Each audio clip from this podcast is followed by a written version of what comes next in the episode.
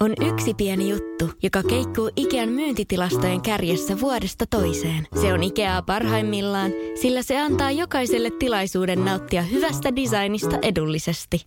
Pyörykkähän se! Tervetuloa viettämään pyörykkäperjantaita Ikeaan. Silloin saat kaikki pyörykkäannokset puoleen hintaan. Ikea. Kotona käy kaikki. Pyörykkäperjantai!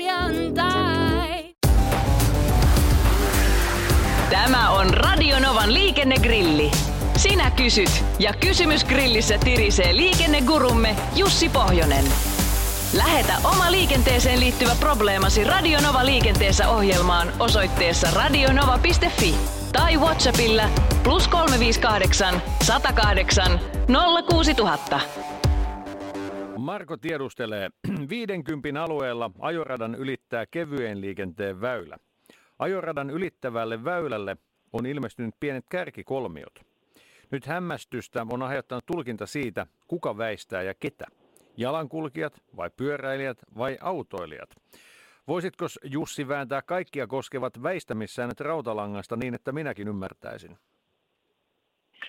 No väännetäänpä tätä tapausta kohti. Kyllähän se ajoneuvoja koskee, eli tässä tapauksessa varmaankin polkupyöriä, jotka sieltä risteävältä tieltä tulee, koska voisin kuvitella, että tässä on ollut semmoinen niin sanottu klassinen vanhan lain mukainen paikka, missä tuota kevyen liikenteen väylä on jatkunut kohti suoraan tien yli, jolloin pyöräilijät olisivat liikennesääntöjenkin mukaan olleet väistämisvelvollisia, mutta tuo sääntöhän tietysti ei ihan kaikille autoilijoillekaan ole ollut kovin selkeä ja sitten on ollut tullut epäselvyyttä, että kenenkö pitää väistää, jolloin tätä on niin tätä viestiä haluttu parantaa näillä liikennemerkeillä ja osoittaa näillä liikennemerkeillä se väistämisvelvollisuus tämmöisessä kohdassa.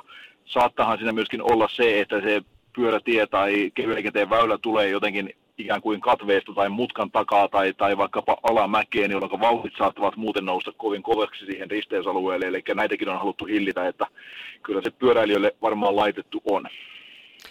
Sitten kysymys, joka koskee sitä, mitä pitäisi olla jalassa, kun autoilee. Perinteisesti ihan kesällä kysytään aina, saako ajaa paljan jaloin ja voidaan käsitellä se varmaan taas tämänkin vuoden kesänä. Mutta nyt kysymys koskee puukenkiä. Onko laki, joka kieltää ajamasta esimerkiksi kuorma-autoa puukengillä? No sellaista yksiliteistä lakipykälää hän ei ole. Tähän on myöskin tämä paljanjaloin ja korkokengät jalassa aina silloin tälle nousee esiin. Ja, ja tosiaan meillähän ei tieliikennelainsäädäntö lähde mistään ajovarusteista eikä ajovaateista sen tarkemmin, paitsi kaksipyöräisillä pitää kypärä olla oikein kiinnitettynä päässä. Että jalkineisiin se ei ota kantaa, mutta tietysti tämmöinen niin kuin ylimenopykälä tai tämmöinen kaatopykälä laista löytyy, että ajoneuvoa ei saa kuljettaa, eli se esteettä ja haitatta käy päinsä. Eli, eli tota, jos nyt paljaat jalat tai korkokengät tai puukengät rupeaa haittamaan sitä ajamista, niin ehkä sitä kautta saa väännettyä jollakin tavalla sen, sen, sen ikään kuin kielletyksi, mutta yksiselitteistä pykälää, missä kengät olisi mainittu, niin sitä ei meillä kyllä löydy. Asia on vilpitön ja nyt otetaan vielä yksi kysymys.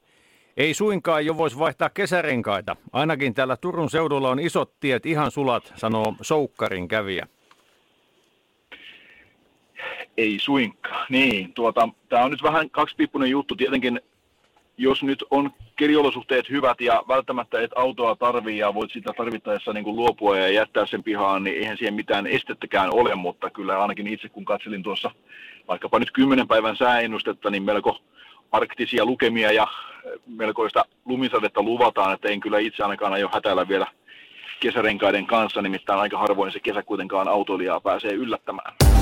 Radio Novan liikennegrilli. Lähetä kysymyksesi osoitteessa radionova.fi tai Whatsappilla plus 358 108 06000.